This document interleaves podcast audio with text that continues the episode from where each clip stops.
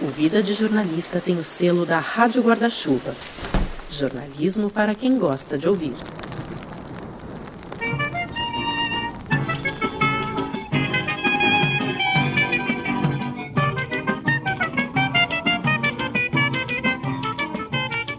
Oi, esse é o Vida de Jornalista. Eu sou o Rodrigo Alves e eu quero te fazer uma pergunta.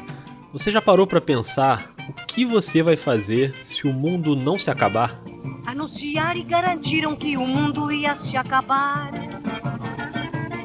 Por causa disso, a minha gente lá de casa começou a rezar. E até disseram que o sol ia nascer antes da madrugada. Por causa disso, nessa noite lá no morro não se fez batucada. Essa é a Carmen Miranda cantando E o Mundo Não Se Acabou, numa gravação de 1938 a composição é do grande Assis Valente, um dos pioneiros da música popular no Brasil, e a canção é inspirada nos efeitos da gripe espanhola, que não chegou a acabar com o mundo, mas fez um baita de um estrago em vários países no início do século XX. Acreditei nessa conversa mole, pensei que o mundo ia se acabar.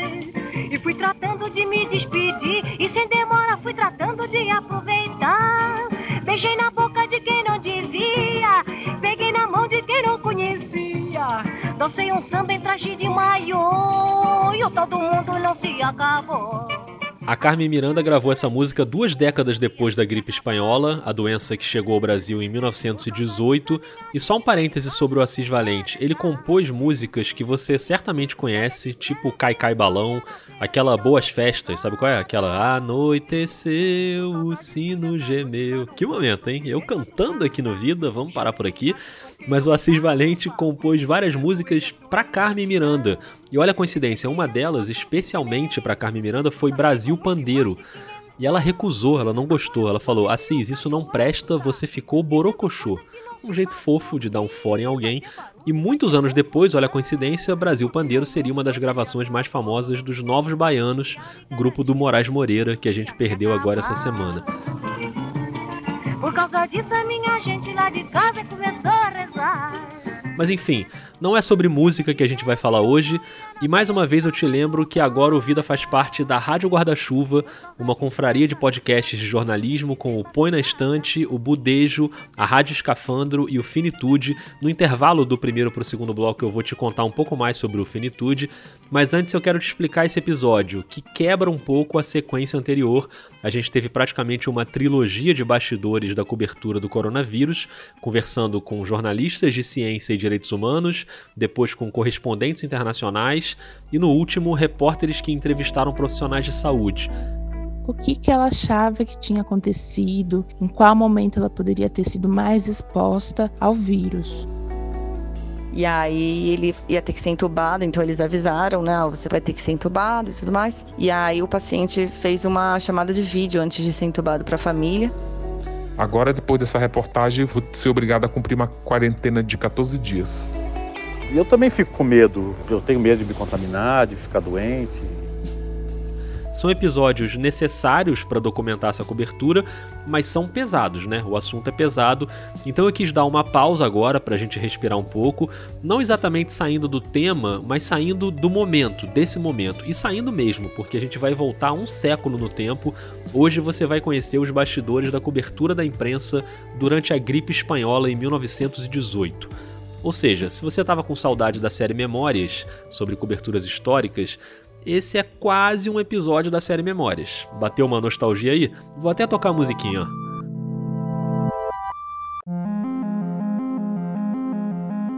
Deu uma saudade agora, hein? Deu uma saudade. Se você por acaso não ouviu essa série, são oito episódios lembrando coberturas como a do Césio 137, que é essa musiquinha que tá rolando agora, o sequestro do ônibus 174, a guerra do Vietnã, tem um episódio sobre uma cobertura de epidemia, que foi o ebola em Serra Leoa, a Patrícia Campos Melo é quem conta como foi aquela viagem para a África. Só que agora a gente vai para mais longe, para uma época que não tinha nem rádio no Brasil, muito menos TV, então não tem nem registro de áudio para a gente usar aqui. Eu que adoro ficar colocando uns áudios de época, né? Vou ter que achar outras soluções para te levar para aquele período quando a cobertura era toda feita pelos jornais. mas eu vou tentar fazer com alguma leveza, porque eu sei que tá todo mundo saturado de notícia ruim. Então a gente vai passar aqui, claro, por um, por um assunto sério, mas com momentos até divertidos dentro do possível. E olha, é bem parecido com o que a gente vive hoje 100 anos depois. Tem a imprensa chapa branca, tem a imprensa crítica, tem o político lunático, tem as fake news, tem o remédio sem comprovação científica, já estava tudo lá em 1918. Todo o comércio fechado, o movimento nulo, absolutamente nulo. Um ou outro bar e botequim ainda servia a freguesia, mas de longe em longe, porque em sua quase totalidade essas casas que tanta vida davam à cidade não funcionavam. Correio da Manhã, em 20 de outubro de 1918. Mas é claro que eu não sou historiador, então eu preciso de alguém para me ajudar nessa viagem ao passado. E que sorte que eu dei de ter encontrado o podcast Mais História, por favor. Trabalhadores do Brasil, I have a dream that one day. Mais História, por favor. Recomendo demais, você acha os episódios no Spotify e eles também estão no Twitter, na arroba. Eles têm publicado alguns fios lá sensacionais sobre a gripe espanhola. E quem está por trás disso é o João Malaya, professor do Departamento de História da Universidade Federal de Santa Maria, no interior do Rio Grande do Sul. Ele está coordenando agora, nesse momento, um projeto de pesquisa com vários alunos mergulhando em jornais da época, nas hemerotecas, nos arquivos online, para ver como a imprensa cobriu a gripe espanhola. Diz aí, é ou não é perfeito aqui para o Vida? Óbvio que eu chamei o João Malaya para me ajudar na condução desse papo e contar um pouco o que é que os alunos estão descobrindo nessa pesquisa.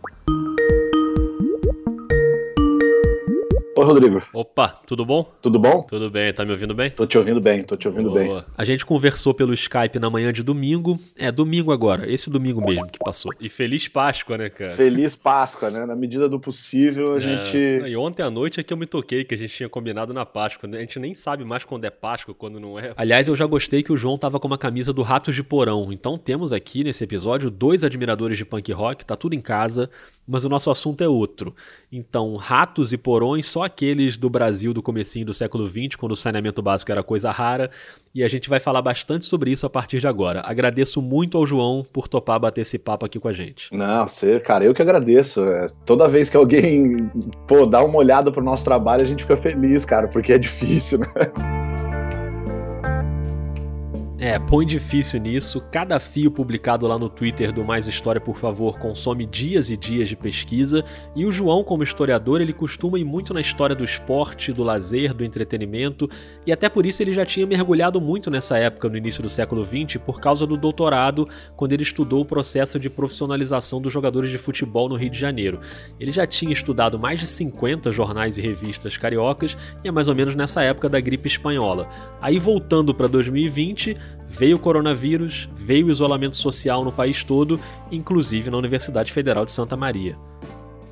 Em função das ações de prevenção ao coronavírus, a UFSM comunicou na segunda-feira, 16 de março, a suspensão das atividades acadêmicas e administrativas presenciais. E aí eu pensei em desenvolver um projeto, falei, bom, cara, os alunos estão parados. A gente tem uma mega base de dados da Biblioteca Nacional, da Hemeroteca eh, Digital Brasileira. Eh, e como a gente tem, eu tenho uma professora aqui, colega minha, que é, cara, grande parceira minha, grande amiga, que é a professora Beatriz Weber, e ela estuda história da saúde. Ela estuda práticas de cura. E aí eu, eu como trabalho com história pública e tinha ali a parceria dela, fui perguntar para ela se ela topava. Ela não gosta muito que eu use esse termo, mas é, é isso mesmo, ela me orientar na pesquisa. Pronto, convite aceito, beleza, mãos à obra. Mandei um e-mail para todos os alunos do departamento, do primeiro ao último semestre, e da pós-graduação também, do mestrado e do doutorado, e, e, e propus para eles para dividir os jornais de 14 estados brasileiros, por exemplo, temática do esporte, então ver o que aconteceu relacionado ao esporte, temática da saúde pública, da prevenção, opiniões médicas.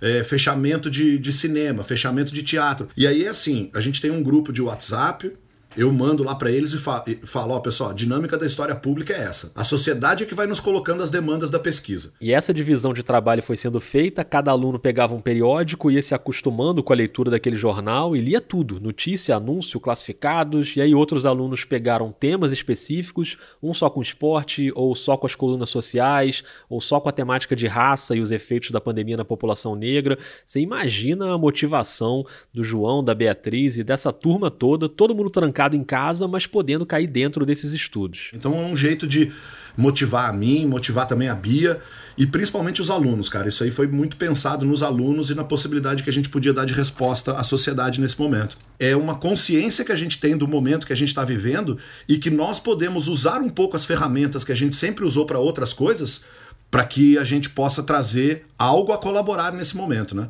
Então eu me vejo muito como o engenheiro que está arrumando respirador. Eu agora não sou historiador da saúde pública, cara, mas estou tentando invadir esse espaço para colaborar com as ferramentas que eu tenho, né? e está colaborando muito, né? Bom, então vamos voltar lá para 1918 e antes de entrar na cobertura mesmo, vamos botar um pouco de contexto nessa história. Começando pelo meu quase xará Rodrigues Alves, ele já tinha sido presidente do Brasil 16 anos antes e se elegeu de novo em março de 1918, derrotando Nilo Peçanha. Mas a posse era só em novembro. Nesse meio tempo, chegou a gripe espanhola, o Rodrigues Alves foi infectado, adoeceu, não assumiu em novembro. Quem assumiu foi o vice Delfim Moreira, que entrou no lugar do então presidente Venceslau Braz, e o Rodrigues Alves morreu em janeiro de 1919. Isso aqui tá parecendo o Waze, né? Com esse monte de nome de rua do Rio de Janeiro: Rodrigues Alves, Nilo Peçanha, Delfim Moreira, Venceslau Braz. Esse povo existiu, minha gente. Mas enfim, naquela época o rádio ainda não tinha chegado ao Brasil, só chegaria alguns anos depois com a famosa transmissão do discurso do presidente Epitácio Pessoa, que também é nome de rua. Então não tinha rádio, muito menos televisão, e o jornalismo estava muito concentrado nos jornais e nas revistas. Era uma febre. A imprensa tinha um papel muito poderoso. Eram muitos jornais e muitas revistas. A gente está falando assim, só dos principais jornais diários no Rio de Janeiro, a gente está falando de Jornal do Brasil, Jornal do Comércio, Jornal do Comércio Edição da Tarde, O Imparcial, O País, A Época, A Rua, A Gazeta de Notícias, revistas Fonfon, O Malho e Careta, as três que semanais que vendiam muito e que eram muito populares. Então, quando a gente analisa a imprensa ali naquele momento, ela tem um papel fundamental de informação da população. Mesmo numa época em que os índices de analfabetismo eram gigantescos no Brasil. Metade da população não sabia ler. Mas, eh, de acordo com alguns estudos sobre a história da imprensa, era muito comum que pessoas lessem os jornais para outras pessoas em alguns tipos de ambientes. Então, por exemplo, quando o cara ia engraxar sapato, ele engraxava o sapato, ele pegava o jornal, abria, tinha várias outras pessoas engraxando, poxa, olha isso aqui, o que aconteceu, vocês viram? Outra coisa, algumas revistas são muito visuais. Então, por exemplo, a careta, o malho, a fonfon, eles, eles estampam na capa fotografias. A pessoa não precisa saber muito, não precisa ler muito, né, para entender uma mensagem que tem numa caricatura. Então, essa é a primeira coisa. É assim, é uma outra dinâmica de imprensa. Assim como a gente pega o celular e vai colocar, as pessoas iam para as bancas de jornal. Pois é, você que tá aí ouvindo Vida, você lembra qual foi a última vez que você entrou numa banca de jornal? Mas não é para comprar chiclete, não, para comprar jornal mesmo, revista, você lembra? No início do século XX era assim direto. Mas quando foi que os jornais começaram a trazer as notícias sobre a gripe espanhola? As primeiras notícias, elas começam ali a partir de agosto, mais ou menos, né? Você já começa a falar, olha, os soldados na Europa estão acometidos por uma pandemia. Aí o que acontece? Acontece que estava rolando a Primeira Guerra Mundial, que só terminaria em novembro de 1918. German planes patrolled the forward area in strength. They had complete air superiority. As primeiras notícias que começam a chegar pesadas no Brasil foi por conta da missão médica que saiu do Brasil e que foi para a França no final da Primeira Guerra. Desde muito cedo começou a fluir gente no cais do porto. Às 8 horas já o cais apresentava um aspecto muito animador. Às 9 horas era uma multidão de pessoas, cerca talvez de duas mil, que iam se despedir dos membros da missão médica que partia para a França. No navio posto à disposição do governo brasileiro para o transporte dos missionários, ativavam-se febrilmente os preparativos para a partida. Jornal à Noite, 18 de agosto de 1918. essa missão médica, ela sai do Brasil, ela para em Dakar, no porto, no Senegal. E em Dakar a galera pega a espanhola e, cara, foi uma morte generalizada no navio. E aí depois esse navio, ele, ele depois volta com os corpos, né? Começam a voltar os corpos e passa a ter uma série de procissões e missas, né? Em homenagem a... Então esses caras foram os primeiros brasileiros a morrer na gripe espanhola, né? Isso é o La Plata, né? é o La Plata, é o La Plata. Uhum. E aí começa a pipocar, assim, em notícias bem esparsas e bem perdidas no jornal provocou comentários desagradáveis à imprevidência da polícia sanitária por ocasião da chegada do navio Demerara ao Porto de Santos, onde desembarcaram passageiros sem a necessária inspeção de saúde. Uma passageira da segunda classe referiu que durante a travessia houve mais de 40 casos de influenza espanhola, sendo que só em um dia foram lançados ao mar cinco cadáveres. Correio da Manhã, 25 de setembro. Aí vem aquele, aquela coisa que é muito parecido com, com hoje em dia, assim, né? A gripe chegou aqui, mas ela não tem tanta força aqui. Um, no meu entender, é muito mais fantasia a questão do coronavírus. Opa, desculpa, botei o áudio errado. Esse áudio não é daquela época. Não tem áudio daquela época, ok? Voltando. E aí começa aquelas coisas. Não, porque aqui o clima é diferente, não, porque aqui a gente tá acostumado, não, porque aqui a gente já teve várias ondas e porque. Cara, é impressionante, é, chega a ser angustiador sabe assim, de ver as primeiras notícias e a galera. E aí você vê hoje alguns órgãos de imprensa, não todos, felizmente, né, cara? É a minoria, mas ainda tem gente na imprensa, na grande imprensa, que vai na televisão e fica horas dizendo que é uma besteira, que é uma gripezinha e que não sei o quê. Então a gente começa a ouvir aquilo, mas a imprensa tá muito. É uma gripe normal e tal. Aí começa a ter os problemas com os navios em Pernambuco, porque o governador de Pernambuco não deixa descer os doentes para os hospitais de, de Recife. E aí o Carlos Seidel entra na jogada. No né? Carlos Seidel era uma espécie, entre aspas, bem grandes, de ministro da saúde, né? Bom, peraí. Guarda esse nome, Carlos Seidel, porque ele é um personagem fundamental nesse episódio. O segundo bloco tá chegando, já já a gente te explica quem foi o Carlos Seidel, mas antes uma pausa e um respiro, porque eu quero te dar uma dica. Você já ouviu o Finitude, o podcast da Juliana Dantas? Já falei dele aqui no Vida. Nessa semana, Juliana conta três histórias que mostram como a conectividade ajuda a dar um pouquinho de leveza pra gente nesses tempos de pandemia. Nesse episódio, temos seis personagens. Entre eles, uma pessoa que mudou a minha vida em 1994, um dos integrantes de um grupo de palhaçaria e uma artista consagrada da música brasileira. Eu tive a honra de conversar com a cantora Tereza Cristina. Eu me sinto como uma mensagem dentro de uma garrafa, sabe? Jogada no oceano, assim. Não sei aonde que vai chegar a minha voz, a, a minha ideia. Como sempre, um episódio muito bem feito, imperdível finitude, assim como os outros podcasts da Rádio Guarda-Chuva. Vai lá no Twitter, no Instagram, arroba guarda-chuva-pod. E segue também a Rádio Escafandro, o Budejo e o Põe na Estante. Combinado? Vamos voltar para o glorioso Carlos Seidel, vamos saber um pouquinho mais sobre ele. Será que dá para ouvir a voz dele também? Epidemia de gripe. É, Chaves, de gripe. A gripe pega as pessoas que se molham ao ar livre, como a dona Florinda, o Queco e o senhor Barriga. Você viu, o doutor recomendou que ficasse em casa, na cama. Não, não, não, não, não. Não é esse. Isso aí, obviamente, é o Chaves com o seu Madruga. Eu só não podia deixar passar essa incrível coincidência desse episódio se chamar Epidemia de Gripe e do dublador brasileiro do seu Madruga se chamar Carlos Seidel. Então, de certa forma, a gente ouviu a voz do Carlos Seidel, mas não esse Carlos Seidel que a gente vai conhecer agora. Esse era o diretor-geral da saúde pública, era uma espécie de mandeta da época, a maior autoridade em saúde no país, com a diferença de que o discurso do Seidel lembrava mais o discurso do chefe do mandeta. Chamada influenza espanhola, que nada mais é que a influenza ou gripe pandêmica que de decênio em decênio, mais ou menos, se faz lembrada e para a qual não há profilaxia internacional nem profilaxia específica eficaz. Para tal gripe, só é deveras valiosa a profilaxia individual. Evitem-se quanto possível as infecções pelas vias respiratórias, usando-se de conhecidos e preconizados antissépticos locais. Declaração de Carlos Seidel ao jornal à noite, na edição de 27 de setembro de 1918. Ele era um popstar. Ele era um popstar, capa de revista, né? É, chamado para inauguração de faculdades de medicina.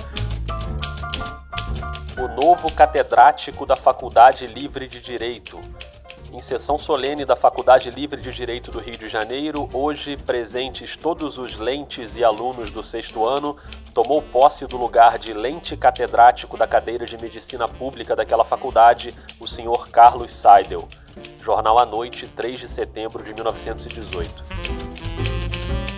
grande médico brasileiro, grande figura popular, e é muito nesse meio tempo aí que surge um jornal que esse esse é, é, é, lindo. Eu que gosto da imprensa crítica acho maravilhoso, que é a Gazeta de Notícias. E a Gazeta de Notícias começa a pegar muito pesado com o Carlos Seidel. Chega a ser cômico até, se a gente não estivesse falando de uma desgraça, né? Mas a Gazeta de Notícias chama a gripe espanhola de o mal de Seidel. Mal de Seidel, gostei. E aí, quando ele começa a sofrer essas críticas, ele vai lá na Associação de Medicina e mete um relatório lá, lê um relatório gigante falando da, da, da espanhola.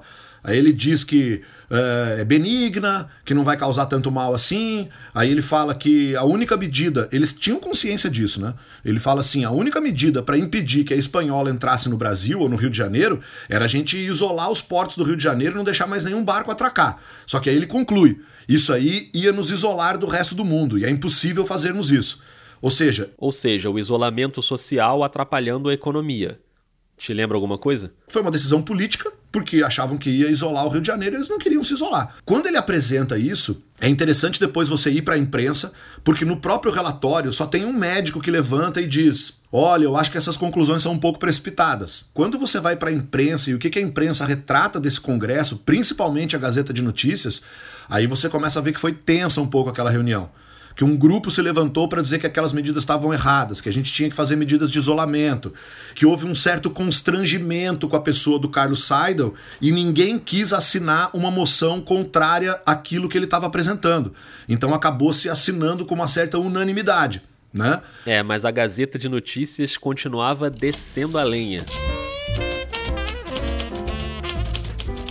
A falência da higiene nem era preciso ser profeta, bastava ter-se um pouco de bom senso e haver acompanhado a administração do Sr. Carlos Seidel na Diretoria Geral da Saúde Pública. O Sr. Carlos Seidel não sabia de nada. O povo sofre as consequências da inépcia administrativa. Todas as energias se quebram diante do mal de Seidel. Temos a saúde pública entregue a um cretino. Trechos da Gazeta de Notícias no início de outubro. Cara, a Gazeta chamou ele de emplastro, né? Quando é que a gente vai tirar esse emplastro da nossa pele e tal? Cara, era muito pesado assim, né? O que obviamente gerou reações do governo contra a imprensa. Te lembra alguma coisa? Gazeta de Notícias, inclusive, que foi censurada. A gente tem lá uh, a capa da Gazeta de Notícias dizendo que. E, e, eles afirmando: não podemos falar mal do Carlos Seidel. Determinação do senhor presidente da República, a censura nos intimou ontem a não atacar mais o senhor Carlos Seidel e o governo, nem publicar o número de casos, fatais ou não, causados pela epidemia de gripe. Dissemos há dias que o governo estava providenciando para debelar o mal, e como se vê, as suas disposições são cada vez mais enérgicas. Começam pela imprensa. Nota da Gazeta no dia 18 de outubro de 1918. A Gazeta sempre crítica, mas e o restante da imprensa? Como é que era? A gente tem, por exemplo, jornais como O País, que no início ele adota um discurso muito parecido do, com o do governo, mas quando a, a, coisa estoura, ele começa também a ser oposição, né?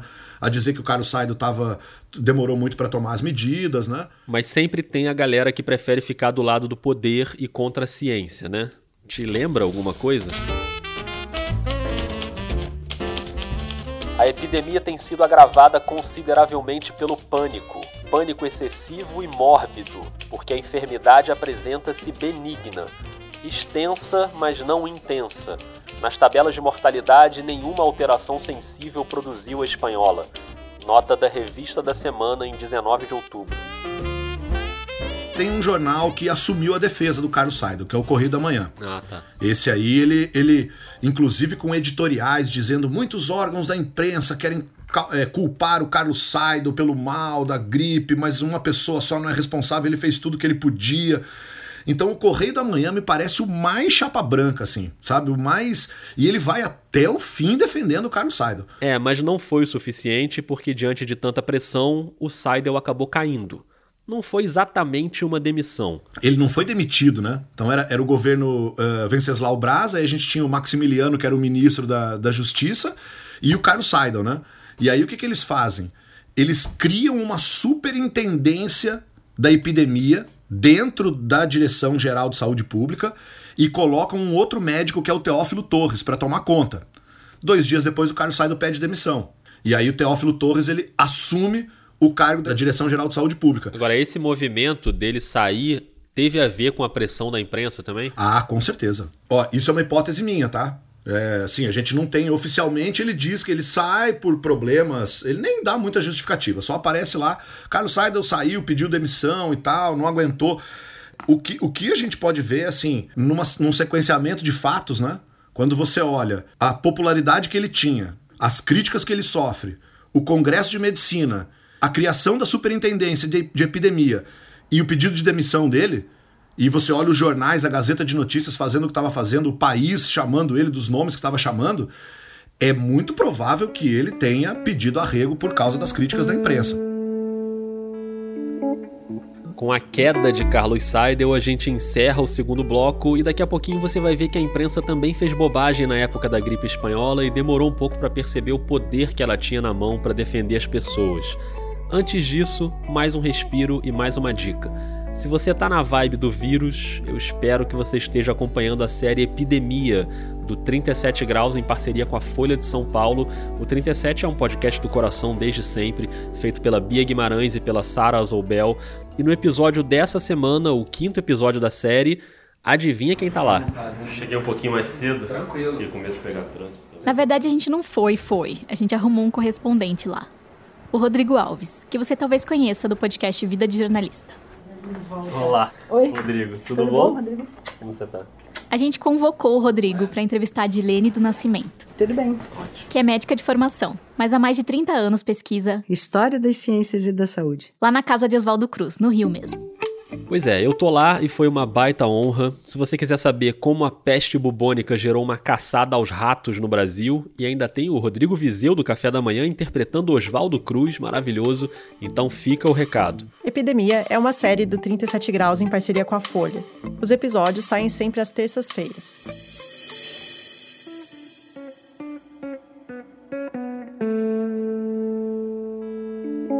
Vamos lá, terceiro bloco. E falando em Oswaldo Cruz, ele morreu em 1917, um ano antes da chegada da gripe espanhola ao Brasil. Uma pena, porque ele era um craque e teria ajudado muito o Brasil a combater aquela doença. Mas nesse bloco a gente vai dar alguns exemplos do impacto que a imprensa tinha naquela época, como o João Malaya citou no início do episódio.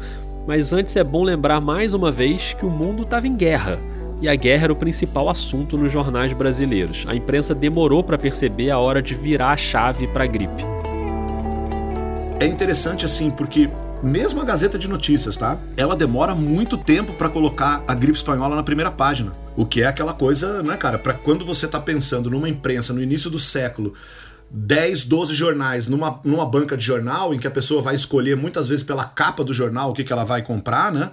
Você pensar que o o, o jornal mais crítico só começou a colocar quando a epidemia já tinha 80 mortes. Né? na cidade do Rio de Janeiro. Aí a epidemia vai para a primeira capa, para a primeira página. A gente tem ali entre agosto e setembro uma, o início de uma mudança na, na, na, nas notícias da imprensa e na importância que ela dá para a gripe espanhola, é, moderando com a Primeira Guerra Mundial. E mesmo assim, quando começa a noticiar a gripe, parte da imprensa embarca ali na piadinha, né? Aquele humor machista da sociedade da época.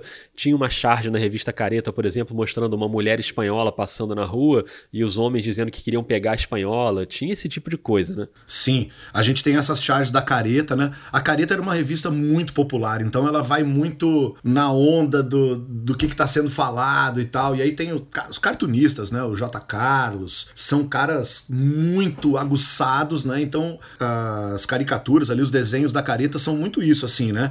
É uma representação do que está sendo a sociedade carioca naquele momento, muito mais do que uma posição da própria revista, né? E tinha fake news também, muita coisa que passava muito longe da ciência. Outro dia eu contei aqui da minha tia que recebeu um áudio no WhatsApp dizendo que espalhar cebola pela casa previne contra o coronavírus, lembra? Mas é bom para atrair os vírus, cortar a cebola no meio e botar em cada canto da casa. Naquela época, um século atrás, tinha essas coisas também. E não era no WhatsApp. Faltava um pouquinho ainda para inventarem o WhatsApp. Era nos jornais mesmo. Receita de cachaça com limão, receita com planta. E o impacto daquilo nas pessoas era enorme. A gente consegue perceber o papel da imprensa quando você vem lá na, na imprensa as receitas que uh, se alimentar com frango e galinha era importante para se prevenir da gripe espanhola. No dia seguinte, você vê as fotos do governo tentando distribuir frango e milhares de pessoas aglomeradas no negócio é muito perceptível, assim, sabe? Ao mesmo tempo, passou a ser fundamental o fato de a imprensa atualizar sempre o número de mortos, porque naquela época não tinha coletiva do Ministério da Saúde na sua televisão todo fim da tarde. Os jornais publicavam quantas pessoas eram enterradas em cada cemitério da cidade que foram vítimas de espanhola. Então era uma listinha, né? Então quando você tinha na capa uma lista falando que no dia anterior tinham sido enterradas nos cemitérios do Rio de Janeiro 900 pessoas, é aí que você começa a ter os reflexos de esvaziamento das ruas no Rio de Janeiro. Que são algumas fotos que a gente vê da Careta, da Fonfon, da Avenida Rio Branco completamente vazia, né? E eles dizendo, ah, o reflexo da espanhola. Então a gente percebe o papel que a imprensa teve na, na, nas mudanças, não só nas mudanças políticas, mas também na, no, no, comportamento e nos hábitos que as pessoas tiveram lá na espanhola. E como a pandemia matou mais de 30 mil pessoas no Brasil, é claro que as redações também foram atingidas. Ninguém passou ileso. Não tem jeito, assim, é, a, a gripe atingiu mais da metade da população, o tempo de incubação era muito rápido. Então, você pegava a gripe 48 horas, você estava muitas vezes no caixão já. Isso aconteceu nos jornais. É, é, a Gazeta que teve notícias que chegou a trabalhar com duas pessoas por conta da morte de vários jornalistas e, e, trabalhadores do jornal, ou, ou os, jornais, os jornalistas que adoeceram, né? Tem até um caso emblemático quando o escritor Monteiro Lobato assumiu a chefia do Estadão. Ele tinha 36 anos em 1918, nem era famoso como escritor ainda, nem tinha começado a publicar a coleção do Sítio do Pica-Pau Amarelo. Ele era um articulista do jornal, como frila, mas acabou virando o que se chamava na época de sapo de redação. O cara que frequentava ali, tomava um café, era amigo dos repórteres, dos editores, dava uns pitacos. E aí, por causa da gripe, os chefes começaram a adoecer. Foi caindo todo mundo, a redação ia esvaziando a cada dia e o próprio Monteiro Lobato contou num artigo que chegou lá uma noite e não tinha ninguém da chefia, era só ele e o amigo Filinto Lopes, que também era um sapo. O jornal estava acéfalo e ameaçado de não sair no dia seguinte. Uma ideia me ocorreu.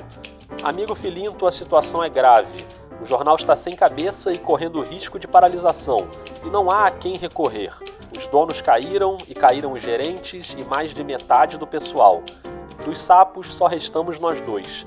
Proponho que assumamos o comando. Do contrário, não teremos o Estadão na rua a partir de amanhã. Filinto Lopes gravemente concordou, e assim fizemos. Enquanto na sala de espera seu Filinto recebia gente, eu na sala do Nestor abria o famoso baúzinho de matéria e passava os olhos naquilo, selecionando o que tinha de sair no dia seguinte, podando excessos, baixando os adjetivos, rabiscando instruções. Depois, zaz, metia a papelada no tubo pneumático que por baixo da terra levava tudo às oficinas de composição e impressão.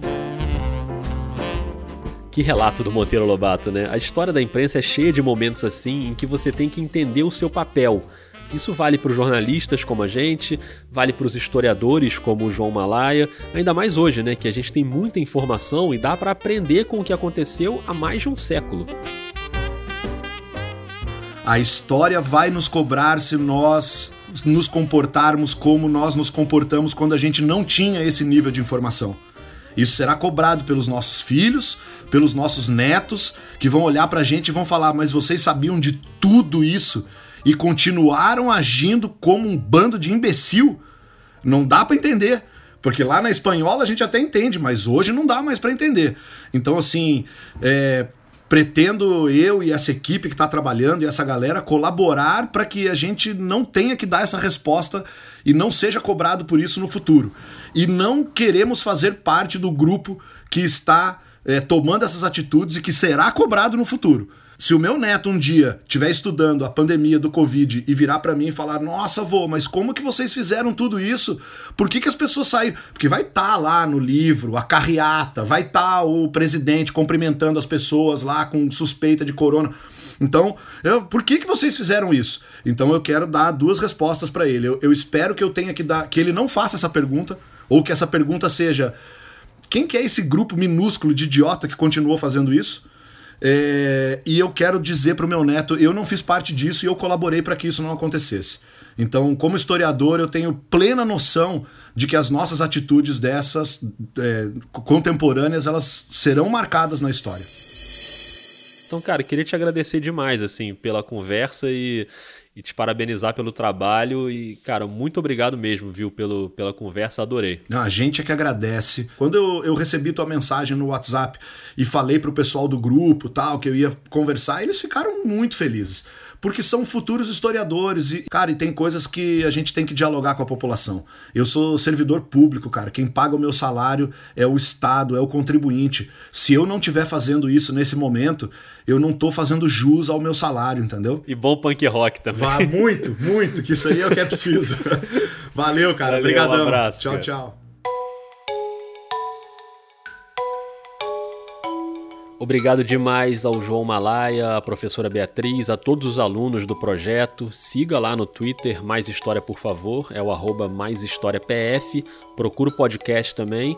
E me diz, gostou do episódio? Não sei se eu consegui cumprir a missão de entregar um episódio um pouquinho mais leve, apesar do tema pesado, mas enfim, teve chave seu Madruga, teve punk rock. Eu vou encerrar, inclusive, cantando um pouco de Carmen Miranda. Não, mentira, não vou, não vou, relaxa aí. Me diz o que você achou do episódio lá no Twitter e no Instagram. Arroba é a mesma, vida underline jornalista. E se você acha que vale assinar e ajudar um podcast de jornalismo, o Vida tem um plano de financiamento coletivo no Catarse. É só entrar em catarse.me barra vida de jornalista, ou se você preferir, pode ser pelo aplicativo PicPay. Aí você escolhe um plano a partir de R$ reais. A partir de R$ reais já tem grupo no WhatsApp para quem quiser entrar. Tem uns mimos fofos para sua geladeira. Esses mimos vão ser entregues, obviamente, assim que acabar a quarentena. Mas dá uma olhada lá. E se você já é assinante, muito obrigado mesmo. Eu volto na semana que vem, sem cantar, mas firme na tarefa de documentar a cobertura jornalística mais importante da nossa geração. Para você, um beijo, um abraço, se cuida e até mais.